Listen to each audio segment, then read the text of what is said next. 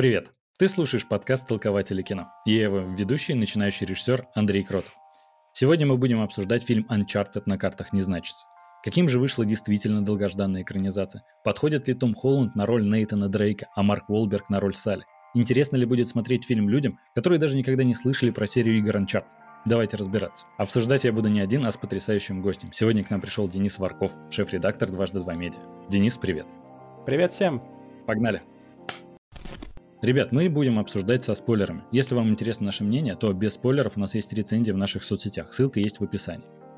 Смотрите, мы начнем сначала с предыстории, как фильм вообще, в принципе, дошел до киноэкранов, потому что там очень долгая и действительно интересная история. А потом только поговорим о наших впечатлениях. Если вам интересны именно впечатления, тайм-коды вам в помощь. Ну, наверное, начнем. Первый вопрос, конечно же. Хочется, чтобы, во-первых, наши слушатели познакомились с тобой.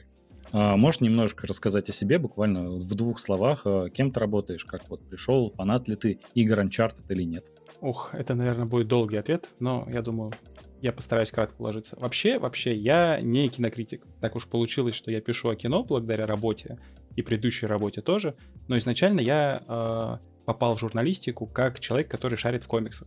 То есть я несколько лет проработал в магазине комиксов. Потом э, главред Канобу на тот момент, это тогда был Максим Иванов, сказал мне: а не хочешь прийти к нам писать про комиксы? То есть пытаться людей просвещать, объяснять какие-то вещи. К тому моменту киновселенная Марвел разрасталась, сериалов становилось все больше. И я согласился, так появился раздел о комиксах на Канобу. Постепенно, ну, соответственно, благодаря кинорелизам и всяким сериалам по комиксам я стал писать в том числе о кино и о сериалах. Затем и о тех э, кинофильмах и сериалах, которые не только основаны на... комиксах, ну и постепенно как-то стал немножко в это все внедряться. И затем, когда я э, проработал пять лет на Канобу, я ушел оттуда уже с позиции главного редактора, потому что, ну, у нас немножечко разошлись взгляды на развитие проекта, и меня позвали на «Дважды два медиа». Собственно, что это такое? Телеканал где-то, получается, два года назад решил, что надо расти в сторону диджитала, и придумал сделать свое небольшое медиа, которое будет продолжать основные идеи телеканала, то есть рассказывать про невзросление, про культуру кидалтов, то есть взрослых, которые сохраняют во взрослом возрасте какие-то свои интересы, тянущиеся с детства. Угу. Про взрослую анимацию, про ностальгию. Собственно, у нас даже есть целый раздел на сайте, называется «Ностальгия», куда мы какие-то материалы, призывающие пустить скупую мужскую и не только слезу. И в том числе, конечно, мы освещаем то, что выходит в поп-культуре. Кино, игры, фильмы, стараемся это все как-то так немножечко фаново в стилистике телеканала подавать. И периодически я сам хожу на какие-то кинорелизы, чтобы о них написать. И вот так уж получилось, что все наши редакции, я единственный человек, который играл в игры серии Uncharted. Mm-hmm. Не могу назвать себя большим поклонником серии Uncharted, но тем не менее так уж получилось, что здесь есть веселая история. Я некоторое время назад, приобрел, примерно год назад, может полтора, приобрел себе консоль игровую, потому что я расценил, что я очень много работаю, мне надо периодически отключаться от этого, просто придумать какой-то ритуал, где я могу сесть в кресло-подушку, перед телеком взять в руки, там, не знаю, геймпад, поставить рядом какой-нибудь бутерброд и просто отключиться от работы, от всего, что в мире происходит. Я купил себе пи эс четыре у приятеля, который ее продавал, как раз на тот момент выходила пи эс пять, Я решил, что мне за пи эс пять гоняться некуда, я ни одной игры на пи эс четыре не прошел, поэтому... Логично, надо... да. Ну, у меня на самом деле сейчас дисков тридцать-сорок, и из них я прошел где-то больше половины только. Но не об этом речь. Мне вместе с консолью досталось несколько частей Uncharted. Это все классические, то есть первые три части на одном диске, четвертая и Lost Legacy. И я решил, ну, что я не настоящий геймер, надо начать с самой первой части. И это была моя главная ошибка, потому что... Не знаю, как людям, которые застали их в моменте выхода, но мне было очень тяжело играть в первую часть. Во многом из-за того, что местами камера у тебя застревает, и ты не совсем понимаешь, как правильно прыгать, ты до бесконечности раз падаешь вниз, а вот эта вся повторяемость врагов, их волн, что там, ты выбежал в локацию, там, пять-шесть волн, отбился, побежал дальше, еще пять-шесть волн, и вот это вот немножечко искусственное растягивание геймплея, оно меня дико раздражало, но...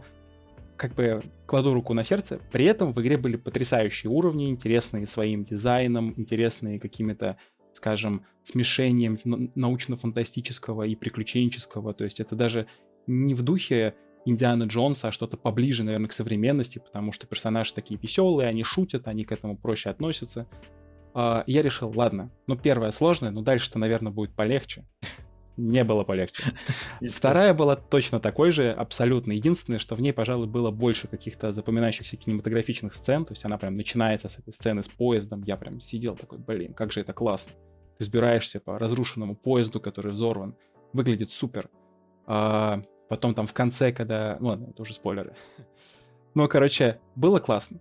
И третья часть, на которой частично как раз основан фильм, если можно так сказать, что уже в трейлере, если вы смотрели трейлер Uncharted, там была вот эта сцена, где Нейт вылетает из э, самолета, который на ходу из него торчит э, груз, который должны были сбросить. И эта сцена есть в игре. Я когда... Причем, что иронично, я третью часть закончил в ноябре прошлого года. И я сначала увидел эту сцену в трейлере фильма, а потом я дошел до этого момента в игре. И в трейлере она выглядит дольше и длиннее на самом деле, чем она в игре. Но она, конечно, тоже прекрасно сделана, запоминающийся эпизод, очень красивый, очень интересный. Безусловно, за этим всем интересно наблюдать. И мне очень в Uncharted нравится атмосфера игр, то, как они тебя погружают в вот это бесконечное приключение, то, как они буквально периодически не дают тебе продохнуть, что ты просто постоянно куда-то бежишь, что-то делаешь, особенно вот эти эпизоды, где ты там что-то сделал, все взрывается, ты бежишь такой, блин, ну сейчас ты закончу бежать, но нет, оно не заканчивается, ты продолжаешь это делать, еще враги откуда-то прут, и ты такой, господи, когда уже на паузу-то поставить можно?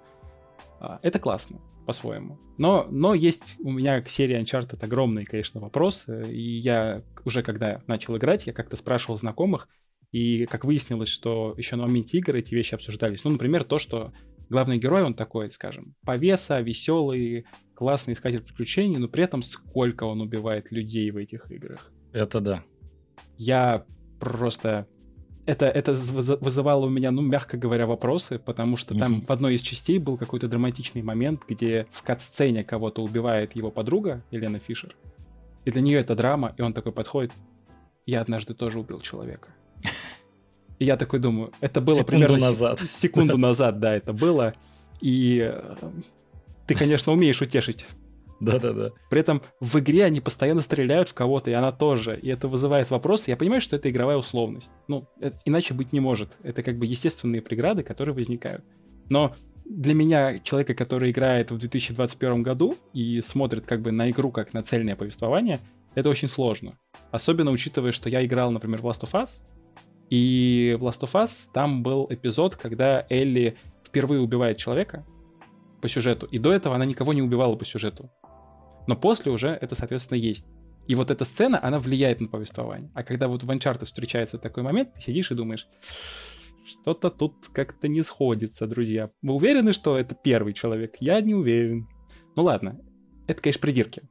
Я немножко вставлю пять копеек, а ты знаешь, это также известна серия Far Cry, такими же, на самом деле, сюжетными ходами. Например, когда вышла знаменитая третья часть, и там показывают, когда кат-сцены, когда там главный герой переживает, что там просто кого-то избили, в этот момент в геймплее он убивает просто города, выносит, сжигает напалмом. И ты сидишь, ну как-то это странно все по восприятию бьет, но как будто, знаешь, тогда над этим особо никто не задумывался.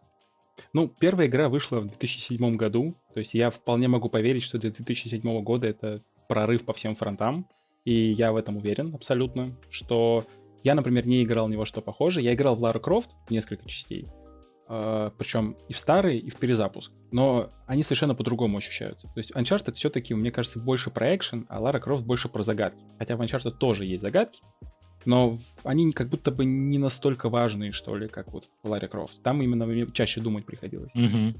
И из-за этого как раз у тебя вот идет вот это вот ощущение, что Uncharted, он всегда на динамике. Ты постоянно бежишь, постоянно что-то делаешь, какие-то движухи. Это классно по-своему.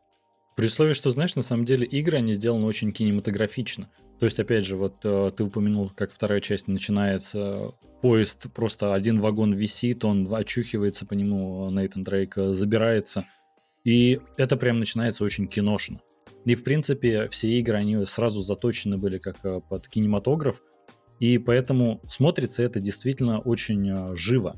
То есть, Лара Крофт я тоже играл, и, ну, последний, конечно, вот, который перезапуск был, он да, тоже достаточно кинематографичный, но там много, ну, скажем так, геймплейных моментов, которые, ну, на самом деле очень схожи с Uncharted стало, но там нет вот этого компанейского духа. там все равно как-то другие да, да, помощники да. и друзья Лары ощущаются как просто, ну, какие-то эн пи си, и ты за них не переживаешь.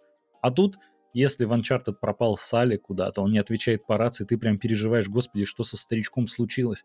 Потому что очень классно прописаны диалоги и взаимоотношения. И еще круто то, что они постоянно с тобой куда-то лезут. То есть mm-hmm. там очень много эпизодов, где ты реально вместе с ними куда-то отбиваешься от кого-то, вместе с ними куда-то лезешь, что-то делаешь, там mm-hmm. помогаешь Салли перебраться, потому что он не такой ловкий, как ты.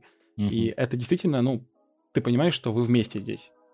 Это не так, да. что, как вот, знаешь, во многих играх там... Э, короче, на нас напали бандиты, иди вырежи всю деревню, я помогу, я постою за дверью. Да-да-да. Или, знаешь, когда в играх часто делают, пойдем, мы вместе с тобой вырежем там всех противников, пойдем. И ты идешь один, и в следующей катсцене они рядом с тобой стоят, ты такой, а где вы были раньше? Что вообще случилось? Вы куда-то пропали и сейчас пришли за мной, вы отстали по дороге, непонятно. Ты знаешь, на самом деле я даже э, читал, ну не то чтобы интервью Нила Дракмана, но одну из его э, цитат насчет Uncharted, который он, собственно, приложил руку к Uncharted, в Naughty Dog э, работает человек, работает. Ну, мягко я о нем сказал, как будто он просто да, да, да, да. статист. Просто, просто там это, дизайнер уровней. Да-да-да. Нил Дракман, великий сценарист, который Lost of Us нам подарил и, собственно, серию Uncharted. И, ты знаешь, он как раз и говорил, что я сам задумывался, чем вообще серия игр Uncharted отличается от той же Лары Крофт а, или фильм, чем он должен отличаться от, например, Индиана Джонса и других. Потому что, на самом деле, жанр приключения... Ну, как будто герой должен быть харизматичный, куда-то бегать, ему должна угрожать опасность, но в конце он получает желаемое и хэппи-энд. Как будто достаточно такая банальная шаблонная история. Но Нил Дракман как раз и говорил, что э, все, за что, на чем держится на самом деле Uncharted, это взаимоотношения персонажей. То, что это как раз то сердце, которое все полюбили. Могут люди даже не воспринимать, потому что правда. Больше любить за экшен, какую-то кинематографичность, но на деле как раз персонажи больше всего привлекает внимание. И с этим я полностью согласен, потому что, опять же, когда появляется в первой части, например, персонаж Хлои, ты, и она там как-то местами предает Нейтана, и ты такой, господи, вот скотина. Как По-моему, вот... она во второй появляется, нет? Во второй? Да, во второй она появляется. Второй. Давно просто проходил, несколько лет назад. И когда в итоге она становится все-таки как бы... проникается доверием к Нейтану, и они дальше уже как-то...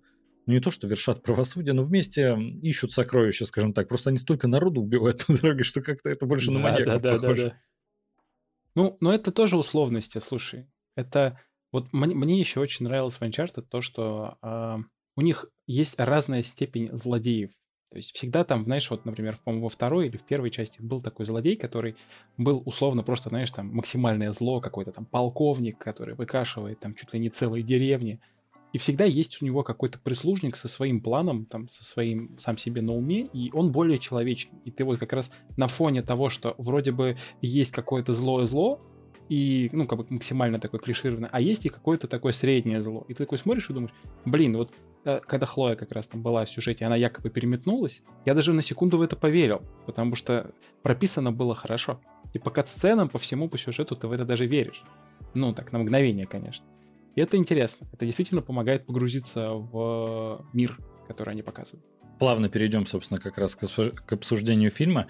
Когда, в принципе, анонсировали Uncharted, я подумал, что в целом эта игра как раз заточена под экранизацию, то, что там такой формат, который можно взять какую-то определенную часть, вырезать там вот эту всю как раз пять волн выдержи противников и вот это все мишуру убрать, который растягивает геймплей, и выйдет точно отличный фильм. Потому что в целом там готовая концепция, там и ракурсы камеры все подбираются, очень кинематографичные, опять же. Там настоящая режиссура есть, и это классно. Кажется, что это гораздо самый простой проект, который на самом деле можно экранизировать качественно. Но на деле, конечно, были большие сомнения, потому что, например, большую роль играет выбор главного актера. Там, конечно, О. Нейтан Филлион просто... он Это вообще великая копи. История с тем, как... Э, ты же знаешь, ну, историю о том, что первые разговоры там, по поводу экранизации Uncharted, они появились еще в две тысячи восьмом году, то есть, по да, сути, да. спустя год после того, как игра вышла, ну, успех она угу. определенный получила, сразу пошли разговоры о том, что надо в кино это превращать. Но у нас две тысячи двадцать второй год, то есть, получается, четырнадцать лет мы ждали эту экранизацию. И за это время там сменилось несколько вариантов того, кто мог играть самого Нейта, но об этом, наверное, чуть позже. Там же сменилось еще порядка шести режиссеров. Семи, которые, да. С, семи даже режиссеров, которые могли снять этот фильм. То есть там в свое время мог быть, э, если правильно помню, Дэвид О. Рассел, который снял «Аферу по-американски». Это был Дэн Трахтенберг, который снял это Cloverfield десять. Это Шон Леви, который снял «Ночь в музее». Тоже комедия была классная. И как бы каждый из них, когда вот его анонсировали, у меня в голове рисовалась своя версия Uncharted. И я думал, блин, наверное, это будет выглядеть так. Наверное, это могло бы выглядеть так. И когда в итоге Рубен Фляйшер, Фляйшер же он, по-моему, да? Да, да, да. А, анонсировали фильм, я тоже по-своему был этому рад. Я, кстати, на тот момент Венома еще не посмотрел, когда его анонсировали. Я зато очень любил Зомбиленд, в котором как да. раз что? Классная динамика между персонажами. Ты прям чувствуешь их э, взаимоотношения. И как будто бы, как будто бы это то, что нужно для серии Uncharted. Вообще, да. Я тоже обрадовался, когда выбрали Рубена, потому что, опять же, Зомбиленд... как раз взаимодействие персонажей, на этом много построено, как будто это хороший выбор. Но путь действительно был очень долгий, и ты знаешь, Uncharted — это та история, много таких долгостроев, которые в итоге забрасывали. Далеко ходить не нужно, даже какой-нибудь Гамбит.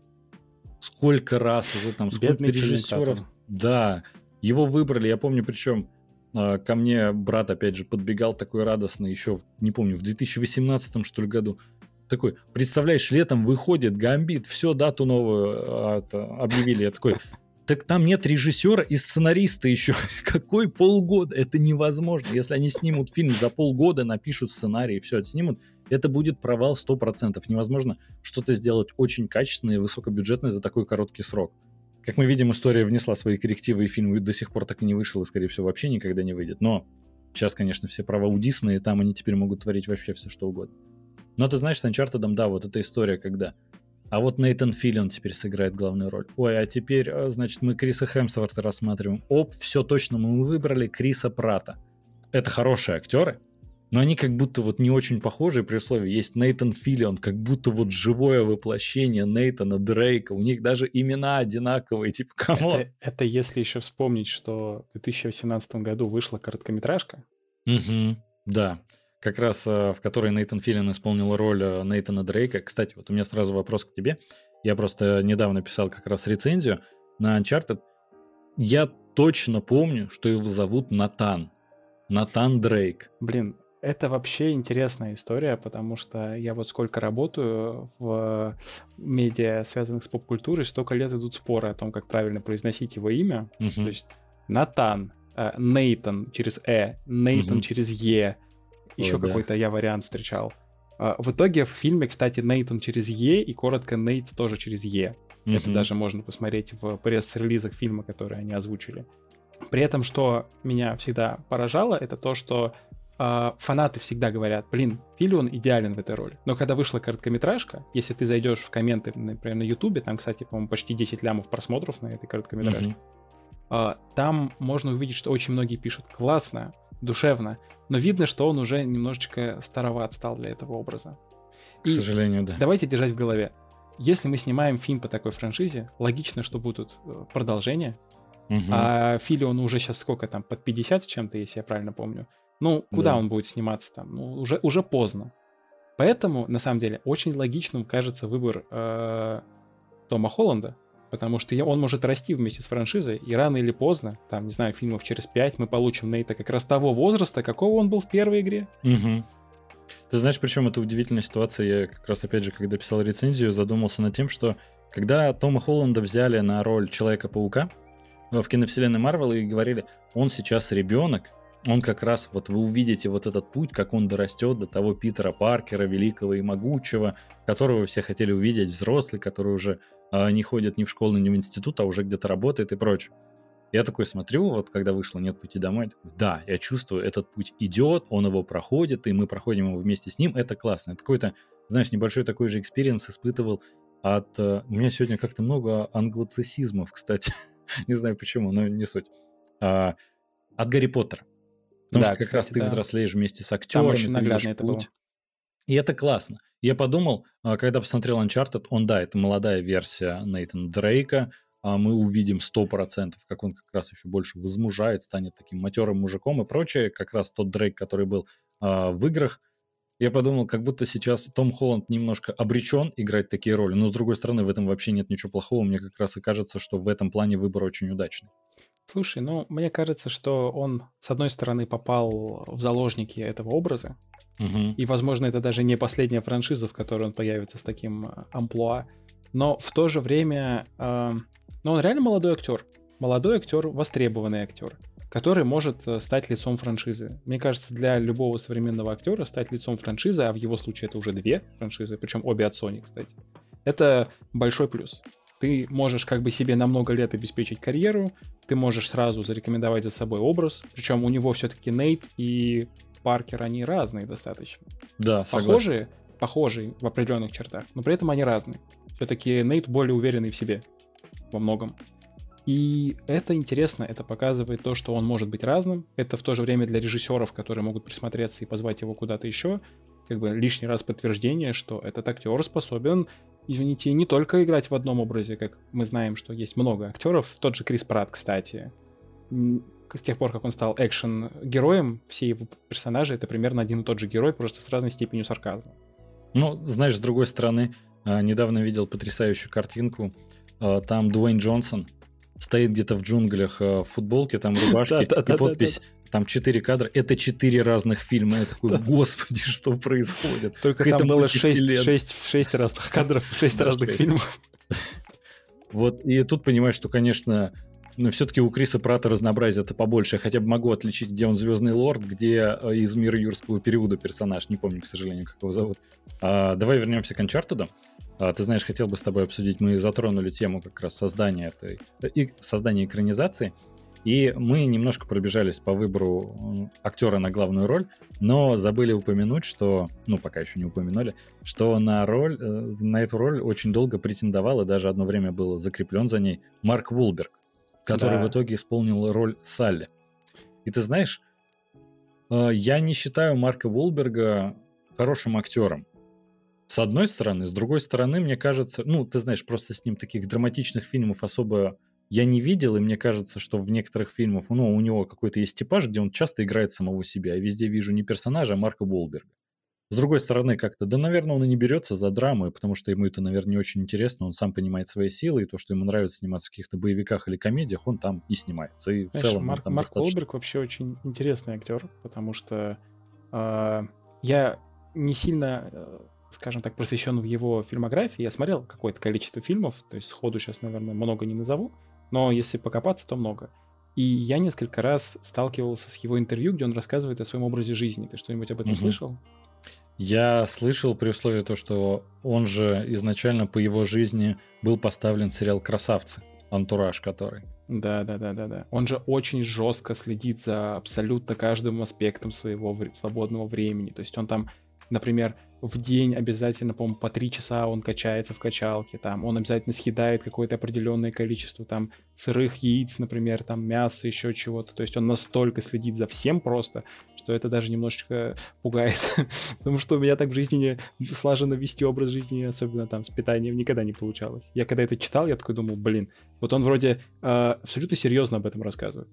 И при этом ты на него смотришь, я не могу сказать, что он прям какой-то такой, ну, знаешь, прям перекачанный. Вот на скалу посмотришь, ты скажешь сразу, что понятно, что парень в качалке проводит полдня минимум каждый день. А по Уолбергу не скажешь, но при этом, при этом.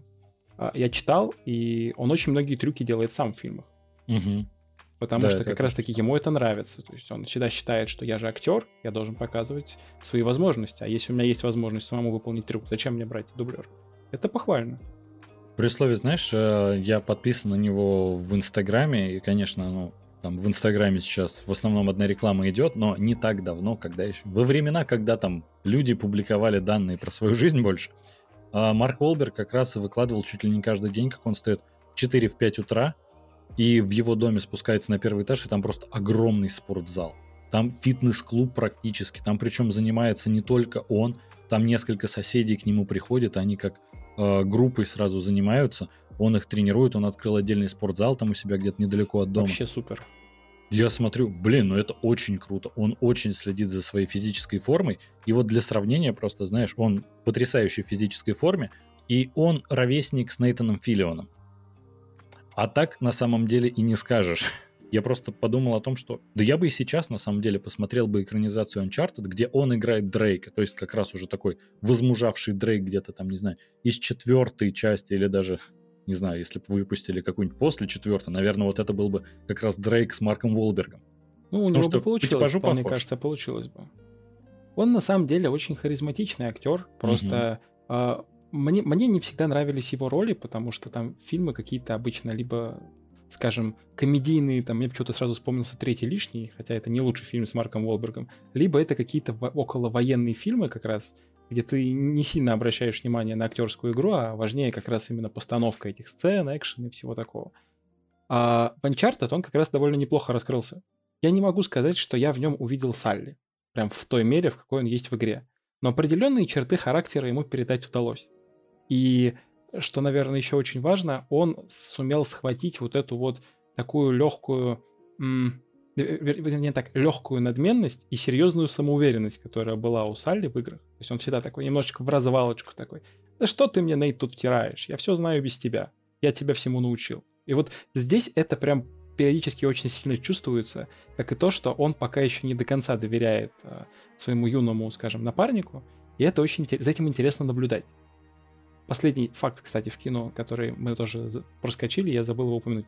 А, в той короткометражке, где Филлион играл а, Нейтана Дрейка, там же был Салли, и его играл Стивен Лэнг, актер, которого многие помнят по «Аватару», по «Не дыши». Это тут совершенно тоже харизматичный такой солдафон.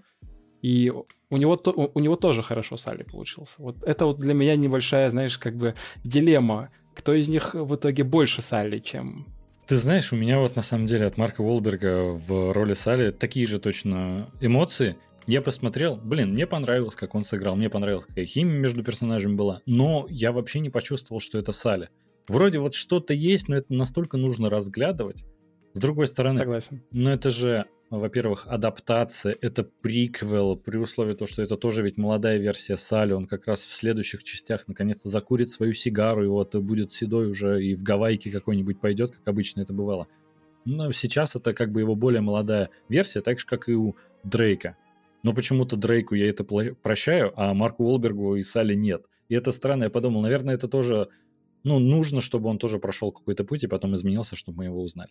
Кстати, в третьей игре там же есть флешбэк, когда Дрейк мелкий, угу. по-моему, примерно ровесник, ну, чуть младше Холланда в фильме, и там есть молодой Салли. Да. И он выглядит, ну, вот э, похожим, на самом деле, на тот образ, который мы видим. Правда, он с усами, которых немножечко не хватило Уолбергу в первом фильме, но зато мы увидели их в сцене после титров, за что спасибо. Это же, надеюсь, не спойлер. А, ну да, мы же можем со спойлерами. Все хорошо. Да, мы со спойлерами. Да, и то есть уже ближе к канону, как бы. И это хорошо, за это спасибо. Так что, возможно, ты прав, и со временем как бы он тоже немножечко придет к более игровому образу, к которому мы привыкли. Ты знаешь, еще хотел рассказать про как раз, когда был утвержден на, за ролью Нейтана Дрейка Марк Уолберг. Он тогда в интервью по эм ти ви очень часто рассказывал про какие-то подробности про сюжет фильма. Это было в конце две тысячи десятого года. Там и Джо Пеши должен был играть. И то ли... Да, Альба... по-моему, от, отца и деда Дрейка дядю, они должны были играть. Дядю, дядю, да. дядю Дрейка, точно. И это просто... Нас... Роберт Де Ниро и Джо Пеши, да. И это настолько удивительно, я думал, блин, ну, во-первых, неплохой задел, с другой стороны, я, конечно, не помню вообще в игре, что дядя где-то фигурировал. Я про не отца помню, они... не помню. А про отца они говорили, но, по-моему, тоже его так и не показывали. А, в основном показывали как раз приют, в котором они, Нейтан и Дрейк, ой, Нейтан и Дрейк, Нейтан Сэм. и Сэм находились, да. И как раз прикольно то, что в экранизации нам в начале фильма как раз и показывают этот приют, насколько там с почтением относятся к первоисточнику, там не стали ничего выдумывать. Это вроде клево, с другой стороны, я думаю, Роберт Де Ниро, Джо Пеши, дядя и отец. Откуда? Кто это вообще? Ну, то есть, вроде актеры отличные, потрясающие. И Марк Уолберг, тем более, в две тысячи десятом году, наверное, был бы отличным выбором. С другой стороны, я думаю, может, тогда действительно вышел бы не самый хороший фильм. Впрочем, если бы это был Дэвид О. Рассел, я бы посмотрел этот фильм с большим удовольствием. Давай все-таки, наконец-то, перейдем к обсуждению. Uncharted. Да, Uncharted.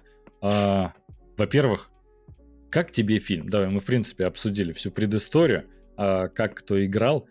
Тебе вообще в целом фильм понравился? Какие у тебя впечатления а, были? На самом деле я очень приятно удивлен, потому что я шел на этот фильм прям с максимально заниженными ожиданиями. Ну, то есть, как я сказал об играх, у меня есть определенное предубеждение в их адрес. И зная, что студия Sony не очень хорошо снимает свои фильмы, если им никто не помогает, у меня были ожидания, что может быть довольно посредственное кино. При этом я был удивлен. Мне понравилось, то есть он динамичный, он не утомляет, там много достаточно хороших шуток. К удивлению, там возникли э, какие-то... Э, вернее, не так. К удивлению, они смогли адаптировать даже такие фишки, как загадки, как вот эти вот эпизоды, где что-то рушится, ломается, и Дрейк, если сейчас не схватится за что-то и не будет внезапно быстро лезть, то он упадет, умрет. И, блин, это очень близко было к играм.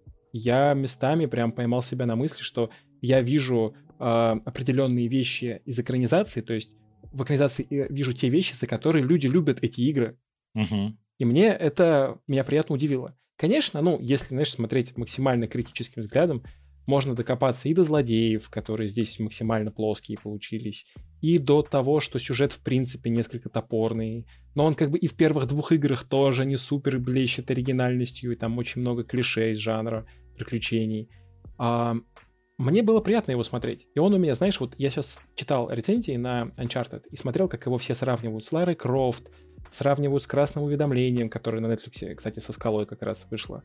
И мне показалось, что здесь другой референс ближе. Это референс того, что выходила в свое время дилогия фильмов с Николасом Кейджем. Называлась она «Сокровища нации». Угу. И это тоже были приключенческие фильмы, но их акцент был на истории, то есть они как бы закапывались в историю, показывали какие-то, как скажем, сокрытые главы истории, и они были достаточно камерными. В отличие, например, от Лары Крофт, даже последнего вот ремейка, от фильма, который сняли с Алисией Викандер, там все-таки был такой прям огромный масштаб, что если сейчас она это не остановит, то все человечество будет уничтожено. Она должна там остановить это, э, злодеев, там все такое. Здесь все просто. Сокровища, мы ищем сокровища, чтобы набить карманы. И мы пытаемся обойти злодея, который что хочет? Хочет набить карманы. И все довольно такое камерное. То есть при том, что экшен там есть, он интересный, местами достаточно изобретательный, особенно вот на э, летающих кораблях. Это моя любимая часть фильма. А, при этом я не могу сказать, что это э, очень масштабные какие-то вещи. Это все очень мелкое. И на самом деле я почти уверен, что в условном мире Uncharted все, что там происходило, почти не, миром не замечено. Где-то большей частью все за кадром происходит. То есть там нет каких-то супермасштабных съемок, как э, вот было в том же, например, «Красном уведомлении», где они по всей планете ездили, там российская тюрьма, там что-то еще. Здесь этого нет. Все довольно просто, все довольно понятно. И как будто бы для введения в франшизу, для знакомства с персонажами, это как раз очень хороший вариант. И вторая важная, третья уже важная мысль, которую я скажу, это то, что мне понравилась динамика отношений Нейта и Салли. То, что они с самого начала друг другу не доверяют. Весь фильм тебе показывают и делают на этом акцент, что типа никакого доверия здесь нет. В какой-то момент они вообще почти переругались. Но за счет того, что точно так же, как в играх, они вынуждены друг другу э, полагаться друг на друга, вынуждены э, прикрывать друг друга, даже когда они не согласны. А между ними начинает вот эта вот связь проявляться. И под конец ты действительно веришь в то, что он его спас не потому, что там парень ему еще больше денег потом принесет, а потому, что он им проникся. Угу. Это то, что есть в играх. Когда я вижу, как они в играх друг за друга горой, я прям это почувствовал в фильме, и я был удивлен, потому что я не ждал, что они настолько круто смогут адаптировать вот это вот именно э, чувство доверия, которое в играх было прям вот, наверное, одной из самых важных вещей. Ну, то, о чем ты говорил, про э, взаимодействие между персонажами. Да. Ты знаешь, как раз этот аспект мне тоже очень понравился. Э, ты знаешь, причем удивительно, но как раз к сценарию Uncharted привлекали э, сценаристов «Сокровища нации». Но они выбыли О, из проекта еще. И они выбыли из проекта еще в две тысячи четырнадцатом, поэтому я думаю, там ни следа осталось от того, что они хотя бы какие-то наброски сумели сделать. Поэтому я с тобой не до конца в этом плане согласен. Мне кажется, например, в Индиане Джонс, в Индиане Джонсе как раз есть тоже пропущенные главы истории. Они там многое переиначивают. Ну, не то, что переиначивают, а раскрывают какие-то секреты и какие-то мифы воспроизводят на экране, которые есть э, среди людей. Э, мне как раз это тоже нравится. Мне по духу очень напомнило Индиану Джонса, но очень отдаленно на самом деле, потому что тут в центре сюжета два героя. Это не просто Нейтан Дрейк один. Фильм все-таки не называется Нейтан Дрейк, на картах не значится. Вообще, кстати, адаптация на картах не значится. Это отдельный сюрприз локализации. Uncharted вдали от Тома Холланда. Да-да-да. Uncharted вдали от Marvel. Ну и вот. И как раз взаимодействие двух героев тут главная особенность. То, что было особенностью игры, и они это очень хорошо передали. Мне понравилось их взаимоотношение, но Мне кажется, оно было немного... Не в плане оно халтурно было прописано, именно взаимоотношения, а сценарно, как, например, Нейтан прощал какие-то поступки Салли. Например, он такой: «Так ты, ты мне не рассказал, что мой брат умер». «Да». «Ну ладно, пойдем дальше». В смысле? Ты вроде из-за брата сюда вписался вообще в, в это все. Ты только из-за брата, тебе было наплевать на сокровища. И тут просто в момент такой: ну ладно, пойдем дальше. Но, Но он потом же говорит, я с тобой не этим буду общаться. Он ему там перед этим говорит, что, то есть, если мы найдем сокровища, скорее всего, и брат твоего по пути где-то найдем. Либо ты хотя бы узнаешь, что с ним случилось. Ну, то есть, это такая... Поначалу как раз вот они от манипуляции приходят к тому, что все-таки мы такие братаны, там, с оговорками. И это интересно. То есть в это веришь как будто бы больше, чем вот когда в той же перезапуске Лары Крофт у нее там был какой-то товарищ, я забыл, как его звали, она его там спасла жизнь, и он такой: я готов помогать тебе до самого конца. Я даже не помню, как его зовут. Но и он ей помогает, и, и просто делает это просто потому, что она ему жизнь спасла. Но, чувак, ты вообще кто? Что? Какая у тебя история? Почему ты так проникся этой девчонкой? Она же суицидальную миссию себя устроила. Она л- л- лезет против э, бандитов с кучей стволов. Ты, ты что делаешь вообще, парень? Да, есть такое. То есть тут хотя бы взаимодействие героев и предыстория Салли, ты воспринимаешь его как живого персонажа. Он о себе, ну не то чтобы рассказывает, на него находит информацию сам Нейтан, то, что тот был бывший мор... ну не морпех, офицер морфлота. Бывший пилот.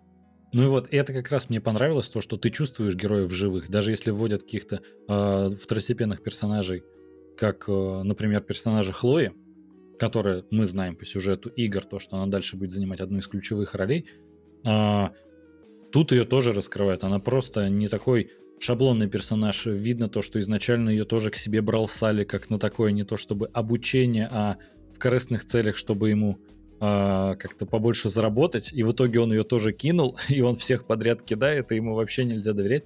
И это классно. Ты чувствуешь в этом жизнь, ты чувствуешь, что персонажи, они м- не картонные. Там еще есть очень милые фразы в духе, когда Нейт разыгрывает э, Салли про, про кошку. Помнишь, ему mm-hmm. нужна кошка? Ой. Это и он такой: блин, я, я подписал, что парень из приложения, короче, ее кормил, я надеюсь, с ней все будет в порядке. И вот вроде да. это какая-то мелкая шутка, между прочим, угу. но она показывает персонажа, что ему не все равно. Угу. Что даже вот, казалось бы, к такой абсолютной, ну, скажем, пустой вещи, он все равно как-то относится к этому по-другому. Да супер. Ты знаешь, я вообще задумался о том, что это герои, они достаточно нетипичные для такого жанра приключений, потому что они, на самом деле, не самые хорошие ребята, они воры, по сути. То есть мы изначально смотрим на таких, ну, преступников, откровенно говоря. Нам в начале фильма показывают, как э, Том Холланд, умеючи, флиртуя с какой-то девушкой красивой, э, похищает у нее браслет дорогой, э, который, соответственно, у него Марк Уолберг потом э, крадет. Но в целом нам показывают, что это вообще не хорошие ребята. Это больше напоминает каких-то одиннадцать друзей Оушена, которые задумали изначально банк ограбить. Но в итоге нам как раз с помощью вот таких э, небольших крючочков, то, что он переживает за кошку, а там Нейтан в итоге не смог бросить Хлою, он ее спас. Ты понимаешь, что это все-таки хорошие ребята, и больше они хотят найти сокровища и как бы не у кого-то украсть, а как раз чтобы для выживания им э, они наконец-то смогли прекратить воровать для выживания, а смогли просто заработать как бы честным делом. И это как раз хорошо это подкупает. В играх был, кстати, очень классный пассаж на эту тему, когда, по-моему, Нейт говорил Елене, что мы не воры, мы авантюристы. Угу. То есть, что мы вписываемся в какие-то вот такие вот истории, потому что мы хотим как-то жажда приключений. А сокровища угу. или там какая-то цель, вот эта вот мистическая Шамбала или там Эльдорадо, неважно, что это. Это уже, так скажем, приятный бонус. Если выживем, доберемся, то супер, что мы это нашли. Угу. А нам важен сам процесс, по большей части. Вот в играх это было так. Да, и вот знаешь, у меня как раз насчет взаимодействия персонажей, у меня вот все равно... Я вот так, меня и не отпустило некоторые сюжетные ходы, я не смог их нормально воспринять, когда вот опять же, знаешь, как вот мы говорили, в играх иногда бывает, когда в геймплее там Нейтан убивает сто людей, а в катсцене он такой, мне иногда приходилось убивать одного. Тут как будто то же самое. У них, когда экшн-сцена происходит, они там так взаимодействуют, такие друзья, потом... Минутка диалога, он такой: я никогда не смогу тебе доверять, мы вообще, мы не друзья, ты ужасный человек. И идут дальше, той же дорогой, с улыбками, шутя дальше. И то есть мне как раз вот этот диссонанс возникал. Я так и до конца не смог прочувствовать. Мне кажется, тут Ну, не то, что как-то, опять же, халтурно прописано. Возможно, есть вырезанные сцены как раз. Я думаю, возможно. В сценарии как раз это все нормально закрывалось. Но вот у меня возникло ощущение, что некоторые, знаешь, недосказанность. Некоторые моменты как будто очень отрывочно вставлены, чтобы как раз, знаешь, блин, мы как-то слишком много вырезали, а нам нужно показать, что у них был конфликт, и вставили там одну сцену на две минуты, условно говоря. Или как, э, ты знаешь, меня всегда возмущают некоторые ходы в фильмах. Например, есть такой замечательный фильм «Иллюзия обмана». Угу. И как бы, как мне кажется, такие фильмы всегда привлекают внимание, когда, э, как у Кристофера Нолана, есть момент престижа. Когда вот происходит вот такой... Э, сам эффект, то, что тебя обманули, но тебе потом рассказывают, как это произошло, как вот Нолан у себя показывал в фильме. А тут, когда в «Иллюзии обмана» они просто творят непонятно что и потом не рассказывают, как-то у них-то все получилось, то тут возникают вопросики, а ну зачем мне тогда это показали? Я просто думаю, что это спецэффект тогда, и вот эта магия кино рушится. И вот точно так же у меня иногда тут срабатывает, когда вот вроде есть такое погружение, я вот хочу увидеть вот этот эффект, и он не срабатывает. Вот, например, когда Хлоя умеючи украла из рюкзака Нейтана как раз вот ключ, вот этот э, крест. И вроде даже ничего не показывают, она просто коснулась его плеча, и бац, там уже ничего нет. Вроде сначала в фильме показывают, как Том Холланд незаметно вот так э, браслет снял с руки, ты такой понимаешь, о, прикольно, да, действительно незаметно, он специально потрогал ее руки, чтобы она больше на этом сконцентрировала внимание, классно сделал. А тут как-то что-то дотронулась слегка, и все, обокрала с ног до головы. Вот я не люблю такие моменты, но, с другой стороны, это уже абсолютные придирки, и в этом нет, на самом деле, со стороны, с точки зрения зрителя, ничего плохого, это чисто как-то моя Знаешь, личная. Мне кажется, это во многом, как, как, ну не как отсылочка, а как вот э, тоже такая дань уважения э, игровым условностям. В игре все-таки очень много было ситуаций, когда я, например, до сих пор запомню, как там ты бежишь с автоматом, кат-сцена, а ты с пистолетом. Угу. Да, да, да, да. А куда делся мой автомат? Ну, понятно, что игра это не учитывает, но все равно. В кино тоже, к сожалению, такие условности есть. Иногда они как раз связаны с тем, что, ну, допустим, было бы, наверное, сложно пост- объяснить, почему там Хлоя ходит вокруг Нейта, например, там бьет его по рюкзаку. Это было бы слишком палевно. Как будто бы два вора, которые сами в этом хороши, точно это заметили бы. А если она просто коснулась его плеча и потом, бац, каким-то образом она украла, как она это сделала? Ну, то есть, с одной стороны, это можно было бы объяснить, например, если бы он посмотрел на рюкзак, а там снизу вспоротый рюкзак. Да. Да, это бы... С одной стороны. Может быть, это все такие мелкие элементы вылетели уже на финальном монтаже, просто потому что они решили, что ну он и так идет там два с чем-то часа. Давайте не будем его удлинять такими вещами. Люди же не тупые, они поймут, как это произошло. Но понятно, что это вызывает диссонанс. Ты знаешь, я предлагаю перейти, на самом деле, к одной из вишенки на торте. Насчет каста. Мы, в принципе, мельком поговорили про Тома Холланда, про его образ, но хотелось бы немножко углубиться. По моему, вот, например, личному восприятию, изначально, конечно, тем более, не так давно вышел в прокате «Нет пути домой», и тут опять Том Холланд спустя пару месяцев, и я прям смотрю и такой думаю, ну, конечно же, это тот же Питер Паркер. Он там еще с, рю... с рюкзачком так же ходит. И такой, ну, все понятно, это точно тот же персонаж, не могу избавиться от этого чувства. Но на деле, ты знаешь... Как раз это достаточно быстро улетучилось, когда бац, он там как бармен что-то подкидывает бутылки. Во-первых, Том Холланд явно походил на какие-то курсы, потому что у него это потрясающе получается делать. А он же танцор в прошлом. Да, ну он еще и акробат. Он у него вообще... очень крутая ловкость. В принципе, да. Это во многих проектах, в которых он снимается, видно. Да, и вот тут он в этом плане большой молодец. И ты знаешь, когда вот он начинает флиртовать с какими-то девушками, как он открыто в конфликт вступает с какими-то прям, ну, действительно амбалами. Это все действительно, видишь, нет, это уже не Питер Паркер вообще ни разу. Он, конечно, ну, чем-то похож, это все-таки один тот же актер. И внешности. Не так, да, не так кардинально он изменился. Но ты знаешь, даже для этой роли, мне кажется, он как-то значительно увеличился в объеме, в мышцах. Как будто он тут гораздо более накачанный, чем в том же «Человеке-пауке». Я как-то смотрел... Тут и сцена с голым торсом есть. Да, причем их достаточно много. И знаешь, о чем я еще задумался? А, вот актеры... Поколение Z, которые сейчас вот достаточно молодые, тот же, например, Тимоти Шаламе, которого часто вот сравнивают, например, с Томом Холландом, они в основном не мускулины. Ну, если мы берем таких прям топ-звезд из поколения Z, и понятное дело, что, например, в сериале «Ривердейл» там чуть ли не э, бомж какой-то будет лежать полностью накачанный, как э, фотомодель какая-то. Но в остальном, когда это крутые какие-то звезды, у них в основном нет вот этого чувства, что тебе нужно накачаться для роли, чтобы у тебя дальше карьера хорошо пошла. То есть, понятное дело, что раньше э, мужчина в кино должен быть всегда накачанным, и, например, э, многие актеры, например, тот же Арнольд Шварценеггер, на этом всю карьеру построил.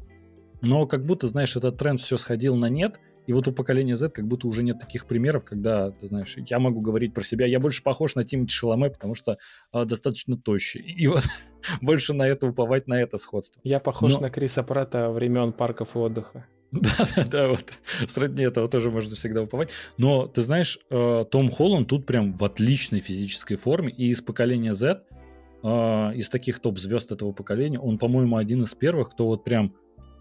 старается держать себя в такой очень хорошей форме. Мне интересно, вот мы с тобой говорили про Марка Уолберга и в какой он потрясающей физической форме и насколько больших трудов-то на самом деле стоит, какой у него четкий тайминг.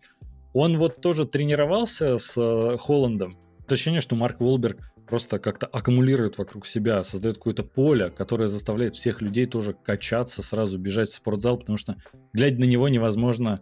не начать ходить в спортзал, потому что ты явно думаешь, блин, ему пятьдесят лет. Том Холланд, наверное, сидит такой, мне двадцать пять, я должен выглядеть, ну, чтобы более эффектным, чем он. Он тут играет Салли. Салли, по сути, это старичок уже в отставке. Тут Марк Уолберг просто машина для убийств. А Нейтан Дрейк должен быть более Курс ловким, юного более сильным. Марка Уолберга. Приходишь да, в качалку, да. и с ним четыре месяца занимаешься, после этого ты выглядишь как Том Холланд. Ой, мне нужен мой Марк Уолберг. Я все никак не дойду до спортзала, он в соседнем доме, господи, как себя заставить? Подпишись просто, знаешь, в инсте, у него, ему нужно завести рассылку, чтобы там, если ты, короче, не занимаешься по его тренировкам, не встаешь там в четыре-пять утра, угу. то он э, будет отписывать тебя от своего аккаунта, типа, ты недостоин быть на меня подписан. Ой, блин, ты какую сейчас идею-то подкинул ему хорошую. Если когда-нибудь он уйдет на пенсию и перестанет сниматься в кино, то, я думаю, фитнес-инструктором станет. Да, денег еще больше заработает. По поводу актеров в этом фильме. Меня очень смутила э, актриса, которая играет... Э, господи, забыл, как ее зовут. Персонажа. Ну, короче, играет наемницу, одну из главных злодеев. Актрису зовут Тати Габриэль. Э, она совершенно прекрасная актриса. Я ее помню по третьему сезону «Ю». Я ее помню по... Э, как этот сериал-то называется, господи? «Приключения Сабрины». Ну, короче, вот новая нетфликсовская «Сабрина». Она очень классная актриса. Но здесь она... Настолько сильно... Брэддок, точно. Здесь она очень сильно переигрывает. Если остальные все в целом вписываются в персонажа, ты прям чувствуешь героя, она выглядит как-то очень карикатурно. Я перережу тебе глотку, понял у меня? Вот смотри, угу. у меня есть кинжал. Господи, раз она это сделала, два. Ну да, есть такое. Я все тоже на нее смотрел, она как будто злая, потому что злая. У нее же тоже... Ну, она вроде и никогда не говорила... Не хватило что бэкграунда, объясняющего, что, почему ты так ненавидишь Салли-то. Да, конечно.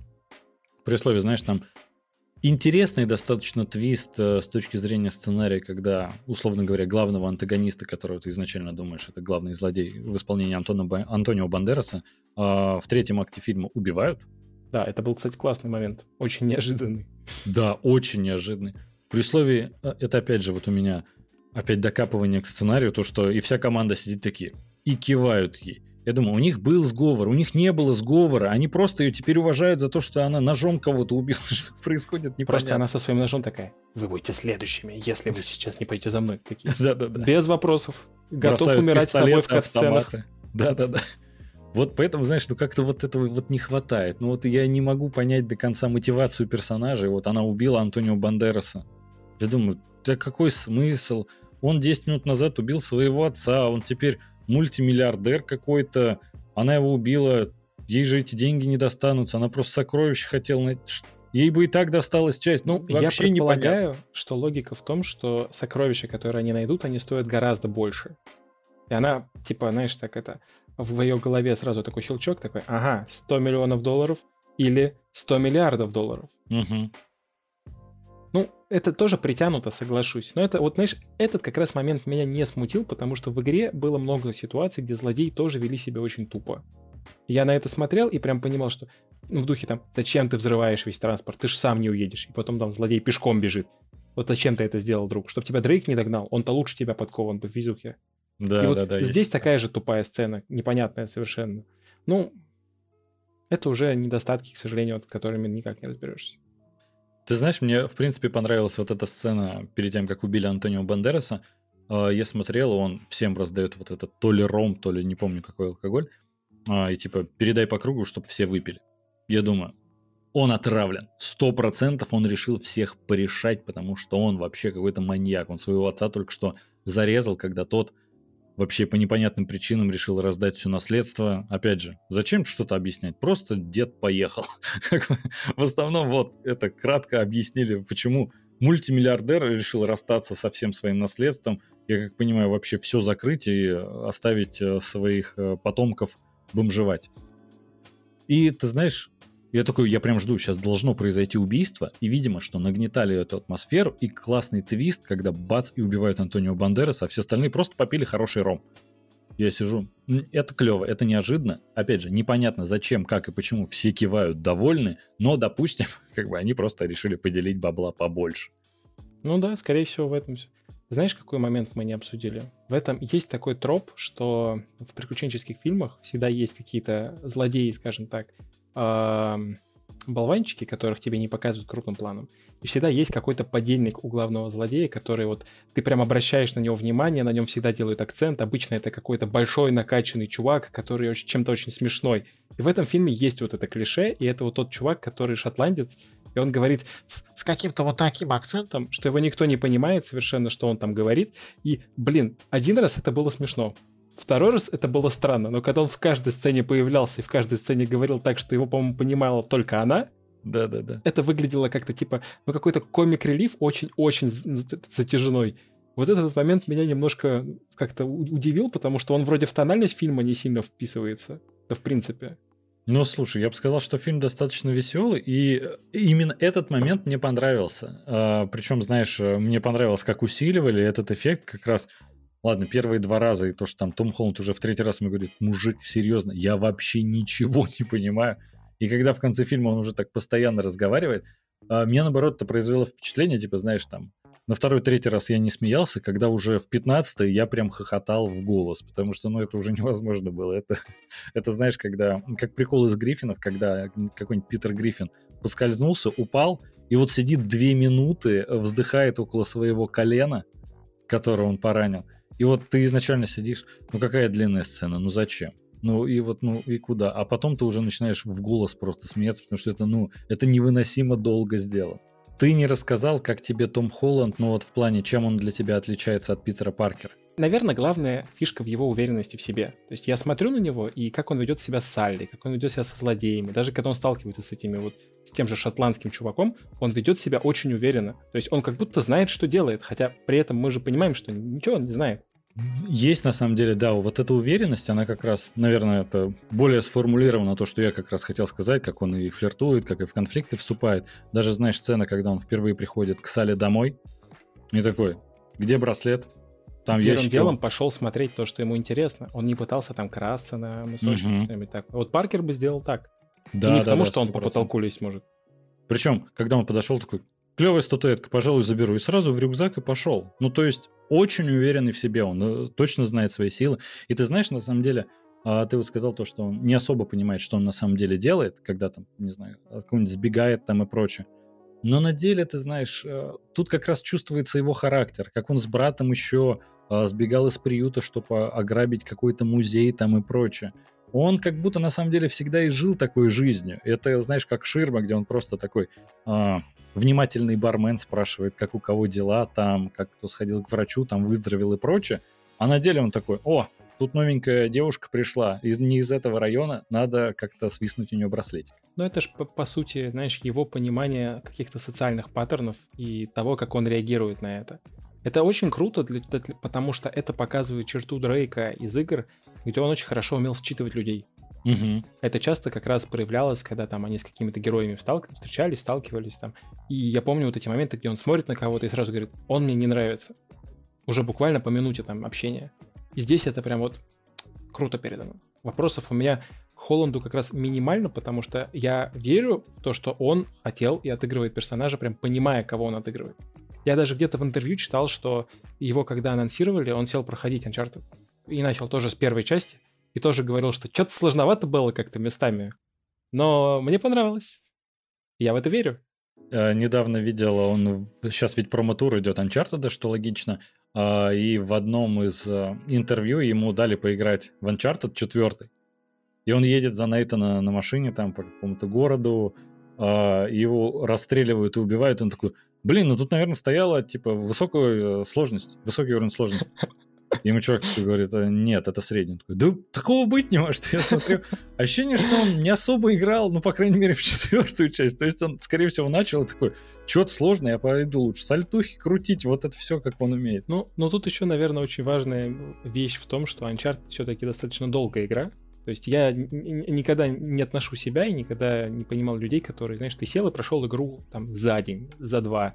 Мне по работе так приходилось, к сожалению, делать. Я Dying Light два, например, так прошел, и это абсолютно ужасное чувство. Когда ты тебе уже надо... прошел? Мне на сюжетную кампанию было для рецензии пробежать. Вау. И это очень жесткое чувство, когда ты должен пробежать быстро, у тебя скомканные впечатления, и ты должен их, как бы, знаешь, вот эту скомканную, бум... скомканную бумажку разложить и понять, что тебе, то есть где шероховатости были еще до того, как ты вот это все так сделал. Угу. И это... работая в том числе с Uncharted. Я ее смаковал. То есть третью часть я вообще проходил, по-моему, несколько месяцев. То есть я играл там в неделю, наверное, часа четыре, и это было как погружение прям такое полноценное. Не считай тех эпизодов, где ты по сто раз проходишь одну комнату, потому что врагов много, но это мы оставим за кадром. А вот то, что... Я верю в то, что он вполне мог начать играть, понял, что это огромная игра, и тормознул с посылом. Ну, когда-нибудь потом закончу. Я ж пока новичок, молодой Дрейк. Угу.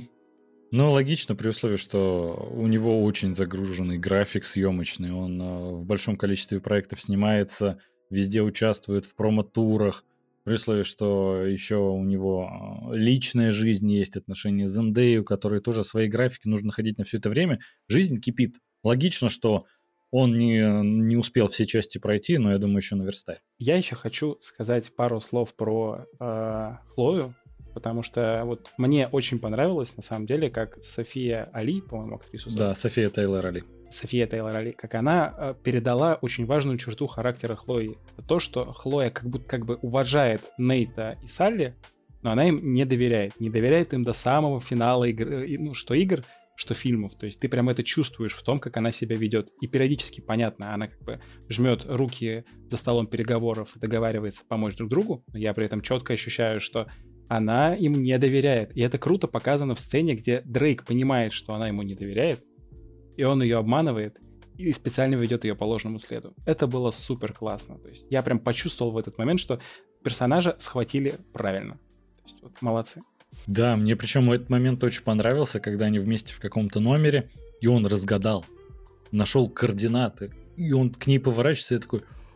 Он решил ее кинуть, короче, какой плохой Том Холланд-то, господи, я думал, это единственный тут честный человек. Ну, естественно, я знаю Дрейка, и это как раз в стиле Дрейка было бы так поступить. И клево, как он оставил координаты, он просто знал, что она его кинет, а не он ее, и это такая многоходовочка. Классно сделано, гораздо больше раскрывает персонажей. Очень крутой момент. Вот мне...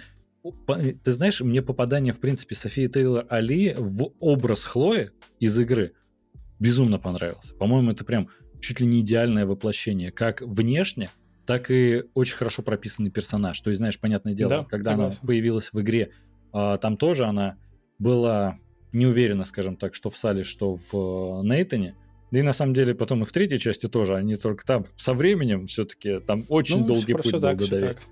Да, у них тут... еще и в играх все-таки есть контекст того, что ей Дрейк интересен еще и как любовный интерес, mm-hmm. назовем это так. В фильмах-то все-таки этого, в фильме этого не было, это так вскользь, там что-то промелькнуло, да, вскользь, но очень. Спасибо, что этого не было, кстати. Mm-hmm. Это было бы лишним в первом фильме. Да, при условии там, знаешь, это даже, если б не намек э, Марка Уолберга, не могу его называть Салли все равно, это Марк Уолберг, э, когда Нейтан просто здоровается с ней, о, привет, он такой, даже не вздумай. Я как бы, да это ж Том Холланд, ты чего? Он я это парков. Почувствовал лучше в тот момент, когда они как раз загадку разгадывали. Угу. Когда она там с ним села, как-то на него так облокотилась, что-то еще, да, и он да, на нее да. так смотрит, она на него смотрит, при этом они начинают разгадывать вместе загадку. Я в эту секунду подумал, блин, ну понятно, как вы пойдете в следующих фильмах. Да-да-да. Все понятно с вами, ребята. Экранизация видеоигр – это всегда сложно. Очень сложно, во-первых, передать весь игровой опыт, сжать его до полнометражного фильма. Сделать так, подобрать актеров, которые будут похожи, прописать сценарий не просто, который повторяет сюжетную линию какой-нибудь игры или части, а расширяет вселенную. Это очень сложная, на самом деле, непростая задача, и в большинстве своем экранизации игр, ну, проваливались, откровенно говоря. Там примеров масса. Взять тот же Assassin's Creed или, не знаю, или тот же Need for Speed «Жажда скорости». Во-первых, насколько э, потрясающее название. Я, когда впервые увидел Need for Speed «Жажда скорости», я подумал, а зачем они дважды написали одно и то же? Отвечу тебе просто, Uncharted на картах не значится. Да-да-да. Ой, ты знаешь еще, я не очень хорош в английском, и для меня, ну не то чтобы большой загадкой, но мне всегда было интересно, что означает слово Uncharted. Я как понимаю, это как неназванное, без заглавия, ну, условно говоря. Сокрытое что-то такое как-то. Да. От контекста. Я, я хотел узнать прям дословный перевод, и когда локализация в России Uncharted, я такой, потрясающе. Все, что узнал, все, что захотел. Просто супер, спасибо, ребят.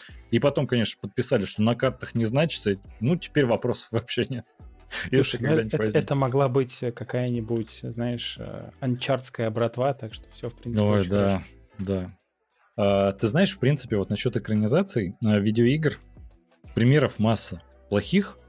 И вот как ты считаешь, это все-таки, это просто, на самом деле, первый фильм, который а, под продакшеном а, PlayStation Studios выпущен. То есть как раз Sony основали свою студию, которая будет теперь делать кинофильмы, экранизации. Там в проектах уже слухи ходят насчет God of War, там остальных различных их эксклюзивов. Вот как ты считаешь, это в принципе хорошая экранизация? Это, например, хорошая экранизация видеоигры и, э, как бы так сказать, есть куда расти? Есть вот появилась вот эта надежда, что от PlayStation Studios будут выходить хорошие экранизации или еще нет? Мне кажется, что мы уже проговорили очень важный момент, что эта экранизация, она схватила суть, за что люди любят эту игру. И поэтому я бы сказал, что да, это хорошая экранизация, потому что я посмотрел этот фильм, и я понял, что они действительно, сценаристы, в игру играли, они поняли, за что, как бы, она, чем она притягивает внимание, и передали это в фильме. Да, сюжет по-своему упустили, да, там персонажи не очень похожи местами на своих героев, но это все впоследствии можно скорректировать. Угу. То есть теперь все зависит уже от того, как они отреагируют на критику. А я, я видел достаточно много критики, которая была в целом положительной. Поэтому я надеюсь, что э, это будет только в плюс франшизе. Потому что мы все знаем, что есть э, примеры экранизации, когда они не понимали, за что люди любят эти игры. А были и случаи, когда создавали фильмы, вообще не имеющие никакого отношения к э, «Обитель зла» машет э, мертвой рукой. Да-да. И говорит о том, что мы сделали классное зрелищное кино, но оно вообще никакого отношения к играм не имеет. Здесь же им все удалось. И я на самом деле, вот у меня есть еще такая мысль, что я очень надеюсь, что Naughty Dog повезет, и экранизация сериала по Last of Us будет как раз-таки э, пер- тоже передаст атмосферу и покажет, за что люди любили эту серию игр. Угу. И вроде бы все составляющие для этого есть, там и команда замечательная, и все дела. Поэтому хочется верить, что и у них получится. И хочется верить, что и следующий фильм по Uncharted точно будет, а я почему-то почти уверен, что он будет, и что он получится хорошим и представит тоже какую-то классную историю. Там уже и задел как бы на сиквел вполне себе приличный в сцене после титров. С одним из, на мой взгляд, очень харизматичных актеров, который будет играть злодея. Поэтому, надеюсь, все будет очень круто. Ты знаешь, у меня на самом деле тоже появилось вот это чувство надежды. Потому что я люблю видеоигры, у нас есть идея запустить э, подкаст «Отдельные толкователи игр». За придумыванием названия далеко не ходили, как ты понимаешь. И в ну, целом... Зато сразу, сразу к сути. Да, сразу как э, свой бренд создаем. Ну и, знаешь, это как раз вот идея э, Uncharted мне очень нравится, потому что это как раз объединение кино и видеоигр. Это как раз э, две страсти мои. И когда я увидел, тут начальная заставка есть, когда спонсоров показывают, кто производил фильм, PlayStation Studios, они сделали свою заставку, я смотрю, похоже на Marvel. Ну вот чем-то, вот знаешь, вот по ощущениям, вот по восприятию похоже на Marvel. Потом есть встречаешь немножко интересное камео, как бы актер, который озвучивал Дрейка в оригинальной игре. Нолан Норт. Да. Потом видишь, с ним общаются и такой. Они добавляют интересные камео. Они сделали свою заставочку. Они теперь PlayStation Studios, как те Marvel Studios. Marvel Studios в своем роде выступает таким, как гарантом качества развлечения. То есть ты знаешь, что в большинстве случаев тебя фильм развлечет. Он не обязательно будет каким-то э, глубоким, проникновенным, но как минимум тебя развлечет. И ты знаешь, я вот когда увидел это все, я смотрю и думаю, блин, вот когда я увижу следующий фильм с, таким же, с такой же заставкой, я буду думать уже, что это гораздо...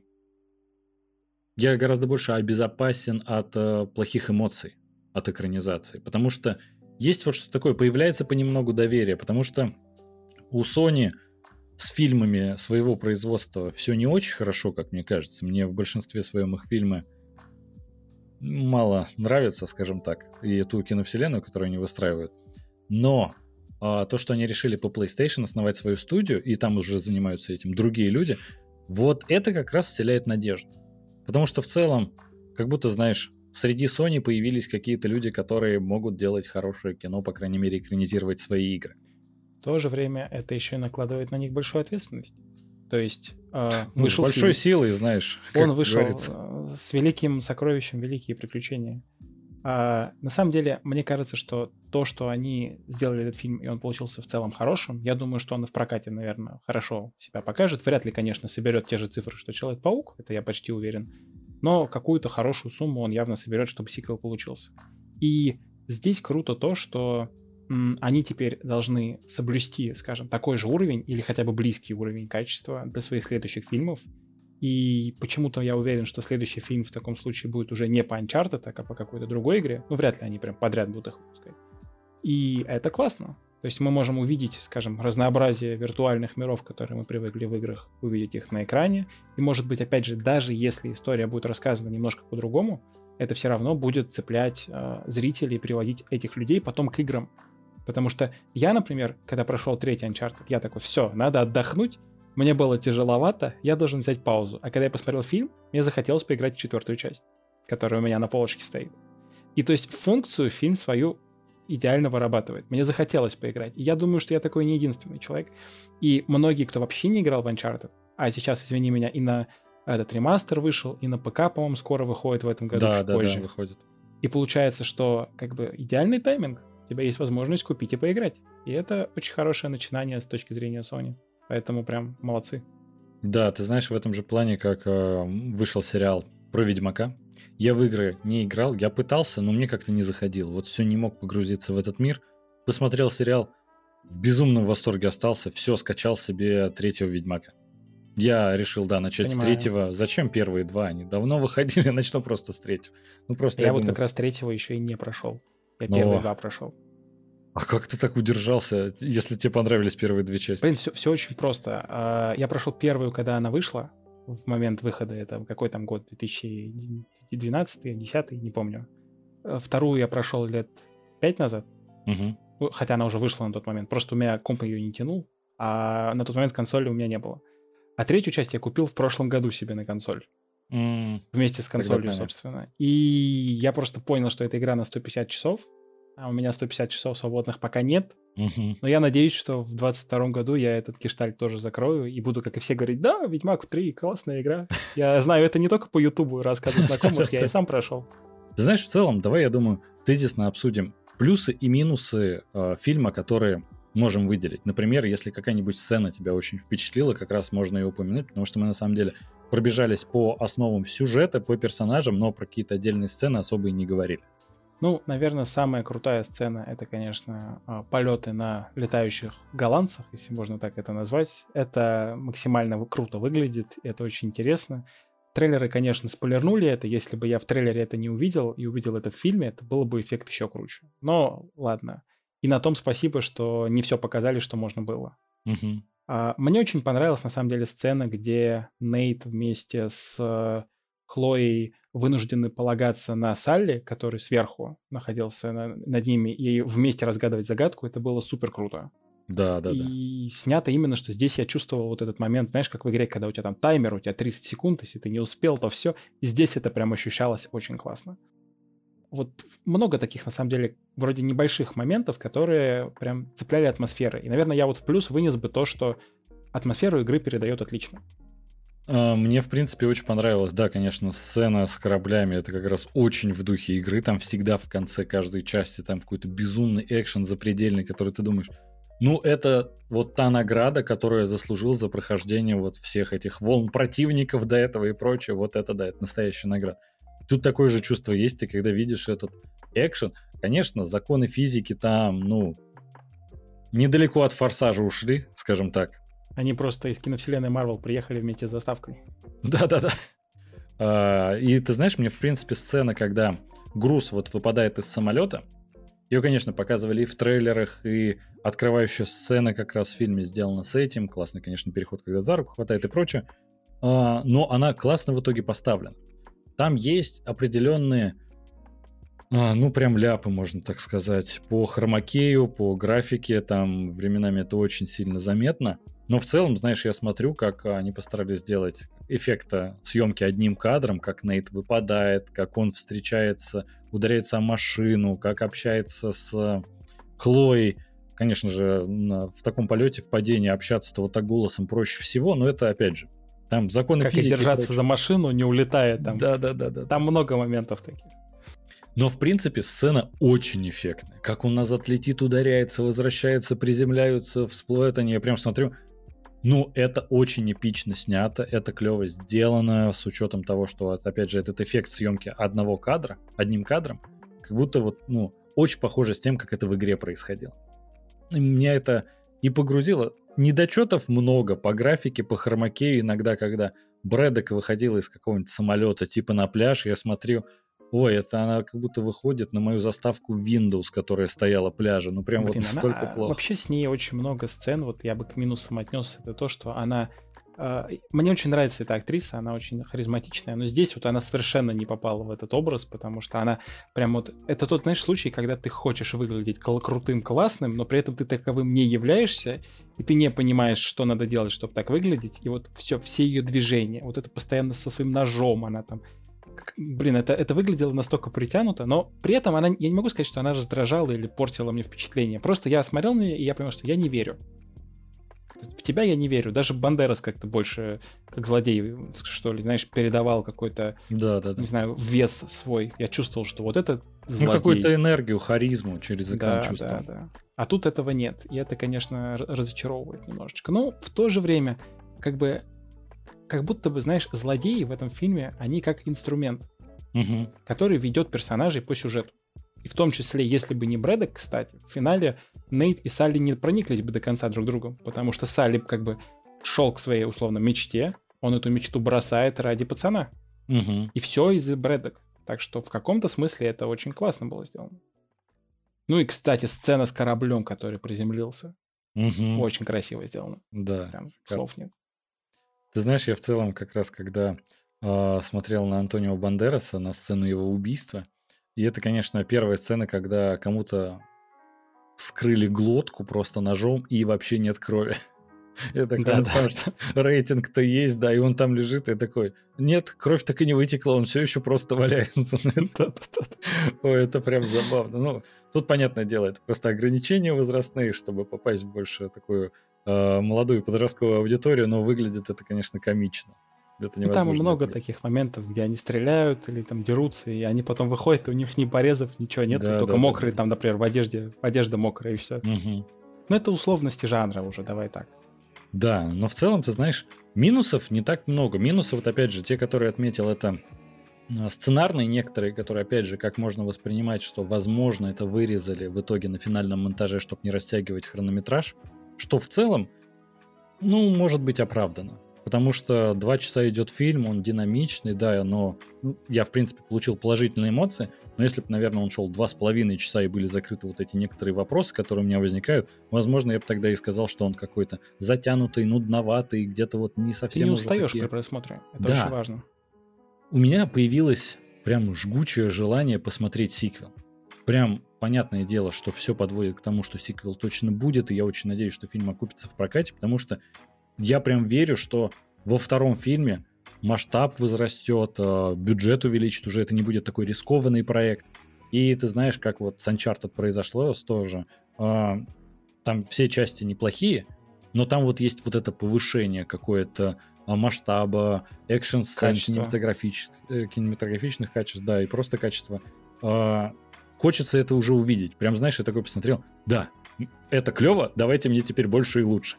Я на самом деле думаю, что мы в этом году уже получим анонс сиквела сто процентов. Потому что тут слишком, слишком многое намекает на то, что там уже все порешали, осталось, то есть, как, знаешь, там цифру сборов определенную увидеть, галочку поставить. Ну, все, как мы и думали. И такие, давайте дальше. Поэтому сомнений здесь мало. Вот. Ну, слушай, на самом деле, это, знаешь, это тот случай, когда мне не очень хочется ругать экранизацию игр, потому что она в целом хорошая получилась. Она схватила реально то, за что люди любят игру. Она бодрая, она веселая, она показывает вот эту вот динамичность, что Дрейк постоянно в движуха какая-то, с ним что-то происходит, он куда-то бежит, что-то делает. И это круто, я прям это почувствовал. И надеюсь, в сиквеле им удастся это повторить. Даже превзойти в чем-то себя. Ты знаешь, у меня еще вот такая идея появилась, ну, мысль возникла. Мы с тобой играли в части, ну, ты в практически все, во все поиграл. И у нас, ну, скажем так, есть определенные ожидания от фильма. И поэтому фильм соответствует нашим ожиданиям, но мы как э, игроки. А вот если среди наших слушателей есть те, кто посмотрел уже фильм, но не играл в игры, напишите, как вам. Возможно, вы заметили какие-то другие минусы, которые мы, наоборот, пропустили э, за эффектными сценами экшена или там погоня на кораблях для вас выглядела как-то, не знаю, больше в стиле форсажа и не так эпично, как для нас. Обязательно это напишите, очень интересно будет почитать. Древний форсаж. Да-да-да-да-да. Ну, ты знаешь, у меня на секунду возникло ощущение, что там где-то может и Вин Дизель пролететь на другом вертолете или на своем додже, как обычно, вот это все. Потому что там, конечно, ну, это с точки зрения физики такой абсурд происходит, но веселый. Это все-таки приключенческое кино, это экшен. Мне единственное, знаешь, чего не хватило в первых трех частях, не то, что не хватило, это то, чем, можно сказать, славится Uncharted, там часто мистика присутствует. Такие мистические какие-то иногда, магические вообще вещи. Тут этого не было, но не сказать, что мне это вообще нравилось на самом деле в играх. В четвертой части, по-моему, вообще ничего мистического вот не происходит. Я как раз хотел сказать, что в четвертой части этого нет, и она от этого, наоборот, ничего не теряет. Потому что да. Мне, например, немножечко местами было странно, когда после максимально реалистичных уровней тут внезапно там какие-то зомби-нацисты, я такой, чё? Да-да-да. Какие-то монстры-йети, я такой, что? Ну, то есть, оно вроде не портит у тебя общее впечатление, но отдельно смотрится странно. Или когда была в какой-то части во второй, по-моему, битва с боссом, который себя усилил там каким-то, э, я не помню, эликсиром или что у него там было, он такой мощный стал. Блин, да-да. Это выглядело очень странно. Очень нереалистично, и я... он меня раздражал. Он меня раздражал тем, что он сильнее, чем я, сильнее, чем обычный человек. Потому что в первой части, как таковой, битвы с боссом даже не было. Ну, там такая, очень условная. И это было круто, потому что вы обычные люди. Угу. Да, и при условии, когда такой упорный реализм, как раз и не хочется. И вот это, ты знаешь, как раз тот аспект игры, который я встречал, и мне он не особо нравился, и тут его нет, и ты вроде, знаешь, как, ну это же Uncharted, это же тем более приквел, это как их фирменная черта, но в данном случае это только пошло на пользу. Ну, да. Если, опять же, кому-то это нравилось, но, ну нет ну, и опять нет. Же, в сиквеле явно рано или поздно вылезет какой-нибудь Эльдорадо, Шамбала, что-нибудь конечно. Такое, и, конечно, там наверняка будут намеки на это все. Но было бы круто, к слову, если бы они остались реалистичной франшизой, потому что даже Индиана Джонс в конечном счете ушел в научную фантастику. Угу. Да, кстати говоря, он, помню, в каком фильме были нацисты? Там же да, тоже «Потерянный был, ковчег». Да, там же тоже была фантастика. Значит, он не ушел в конечном счете. Он, можно сказать, начал, потом вернулся к научной угу. фантастике. Так что, по-своему, это все-таки всегда была научно-фантастическая серия фильмов. А Uncharted может остаться вполне себе реалистичным. Было бы круто. Ну, кроме физики. Физика здесь и приехала из других киновселенных. Да, ну и в целом, не сказать, что это на самом деле плохо. Должны существовать такие развлекательные фильмы, и приключенческие часто этим грешат, и в этом нет на самом деле ничего плохого. Что в целом? Давай подведем небольшой вердикт. Ну, фильм по Uncharted надо смотреть, угу. потому что он получился достаточно хорошим.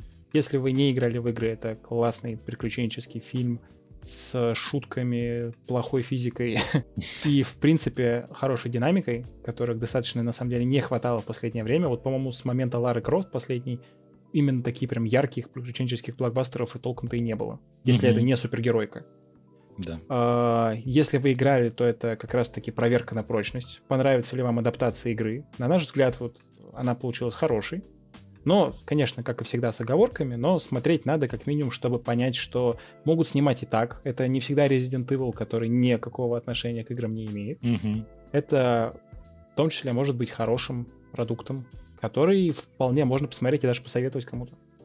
Да, при условии хочется поддержать в прокате этот фильм, потому что как раз, как по мне, это такой уверенный шажок в сторону достойных экранизаций видеоигр. Он не идеальный, он прям далеко не идеальный, но чувствуется, что дальше будет работа над ошибками, дальше сделают лучше и больше, и хочется это увидеть, потому что Вот у меня частая проблема. Я люблю видеоигры, там есть потрясающие истории, которые хочется увидеть на большом экране, но вот далеко не все мои друзья и близкие играют в видеоигры. Например, моя э, жена вот ну никак не может дойти до этого. В некоторые игры играем, как It Takes Two, но это как бы заточено под семейное. Они, кстати, хотят сделать экранизацию. Да, да, я недавно читал об этом. И вот знаешь, просто я ей все рассказывал про Last of Us, насколько там потрясающий мир. Делают проект отлично, но там еще историй огромный массив. Я ей про God of War все уши прожужжал. А тут теперь наконец-то появилась надежда, что мы увидим достойную экранизацию. И надо поддержать. Обязательно идите в кино. Любите приключения? А приключения на самом деле любят все. Это такое кино, которое развлечет. И достаточно каждый качественно найдет там что-то для себя, как да. обычно говорят в таких ситуациях.